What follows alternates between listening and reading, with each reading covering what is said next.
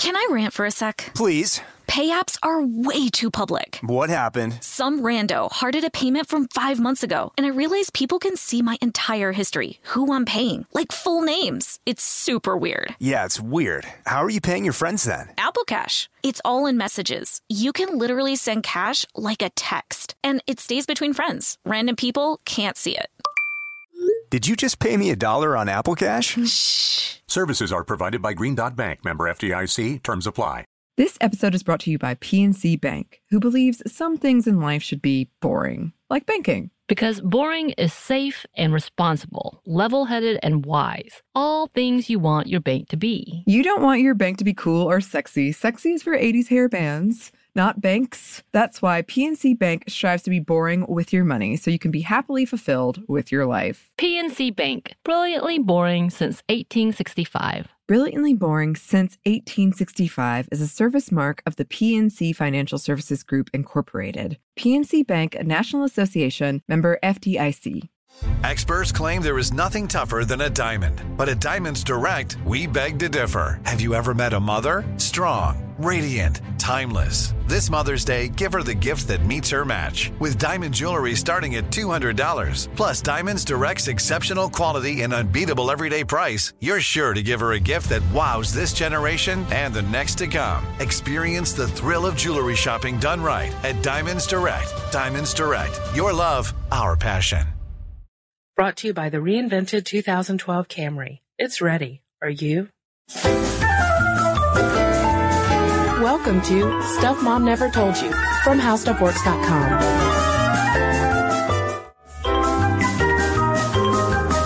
Hey, and welcome to the podcast. This is Molly. And I'm Kristen.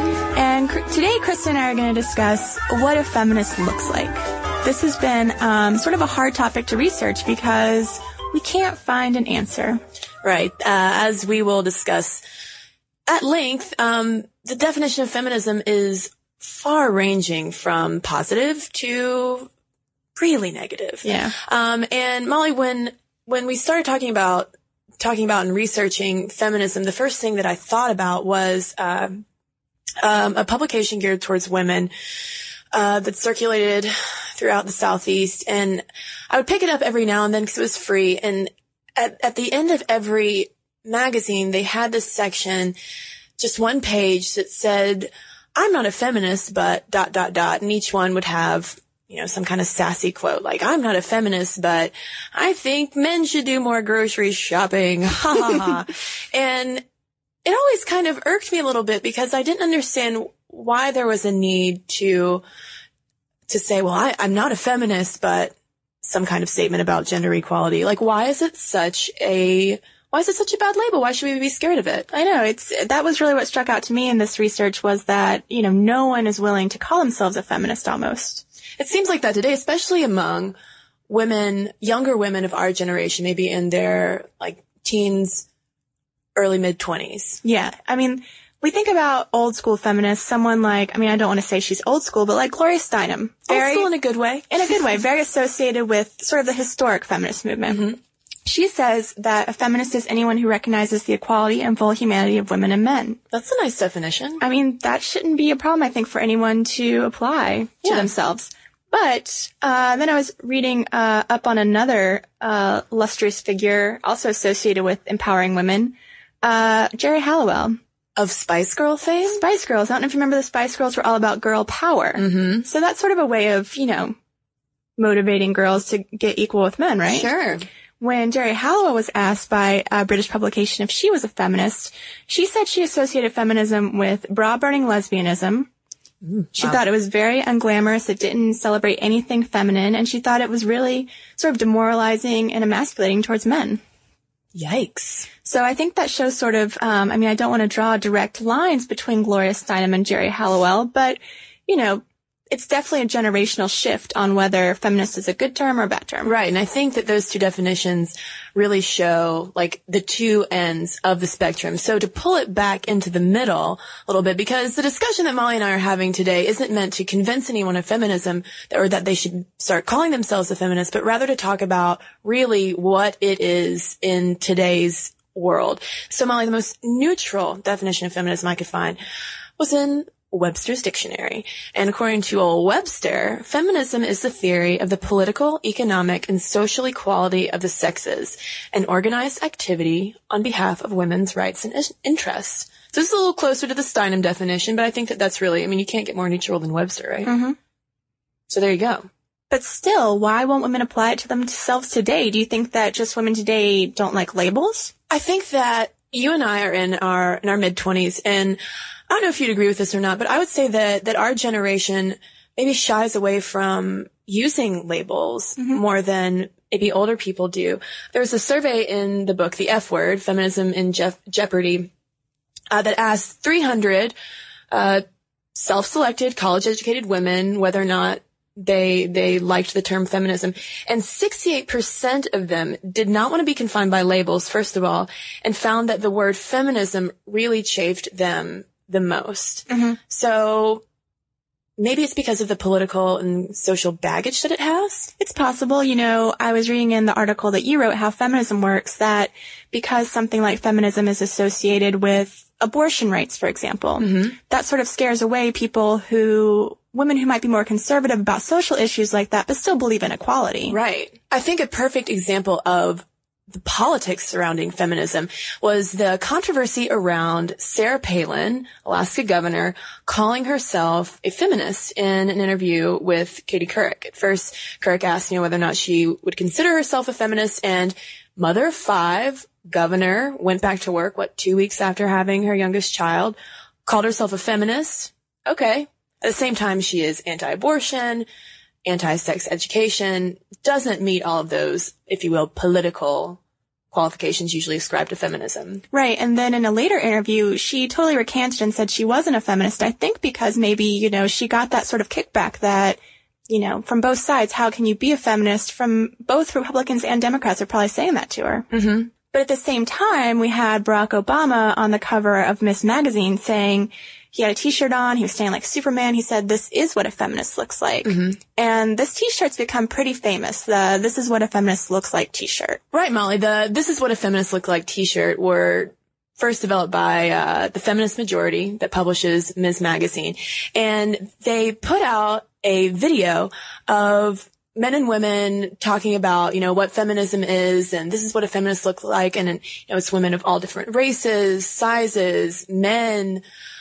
And I think the f- funniest one was a man who, who said that his wife called him a feminist and he said that he had to, he had to go look it up first because he wasn't exactly sure exactly what she meant. Yeah, and this video got somewhat criticized because can you have people using the term that don't know what it means? Can you have people who just um, put feminism on like a t-shirt and are all happy about it, but do they actually live out what it means? Right. Um, it was sort of a, a glamour shot, I think, for feminism, having all these celebrities talk about how, you know, they shave their legs and wear short skirts, but they're still feminists. Right. They have good sex. They're attractive. Like, don't be scared, girls. It's all for you. People will still like you if you're a feminist. And men too, like like Kristen brought up this guy who didn't even know what it means, but that Barack Obama cover had a lot of controversy around it. Can you have a man um, who has sort of innate privilege in this society be a feminist? And I don't think that, I think you'd be hard pressed to find many feminists who would say that absolutely not, men cannot, you know, believe in the theory of feminism and gender equality. But some, some just don't like for men to be able to share that label. There are some groups that simply refer to men who ascribe to feminist theory as pro-feminist rather than feminist, sort of reserving that label for women specifically. Right. So let's consider of the women who use it today, what would second wave feminists think of them? When we think about sort of traditional feminists, what would they think of our feminist choices today? I think that there's been a big debate about uh, whether or not feminism is still alive and well today because it looks a lot different from the feminism of the 60s and 70s. We're still fighting for a lot of the, the same things such as workplace equality and protection from violence against women and reproductive rights. But we may be going about it in a different way. A couple of examples of what younger feminists today are doing that I can think of just off the top of my head uh, would be the Take Back the Night events that happen on campuses, college campuses all over the country and the March for Women's Lives. And the thing is, feminism today might look different from what was going on in the 60s and 70s, but I think a lot of what girls today are doing are really working to protect what second wave feminists won for us. I think you're right, Kristen. And I think that even choices that might seem to be counterintuitive to the things that those women won for us are still part of the feminist movement. Mm-hmm. Um, as an example, you know, more and more women are stay-at-home moms, and this might seem contradictory to what uh, someone like Gloria Steinem and Betty Friedan were trying to achieve. But the fact that they have the choice to do that is still at the center of the feminist movement, right? Exactly.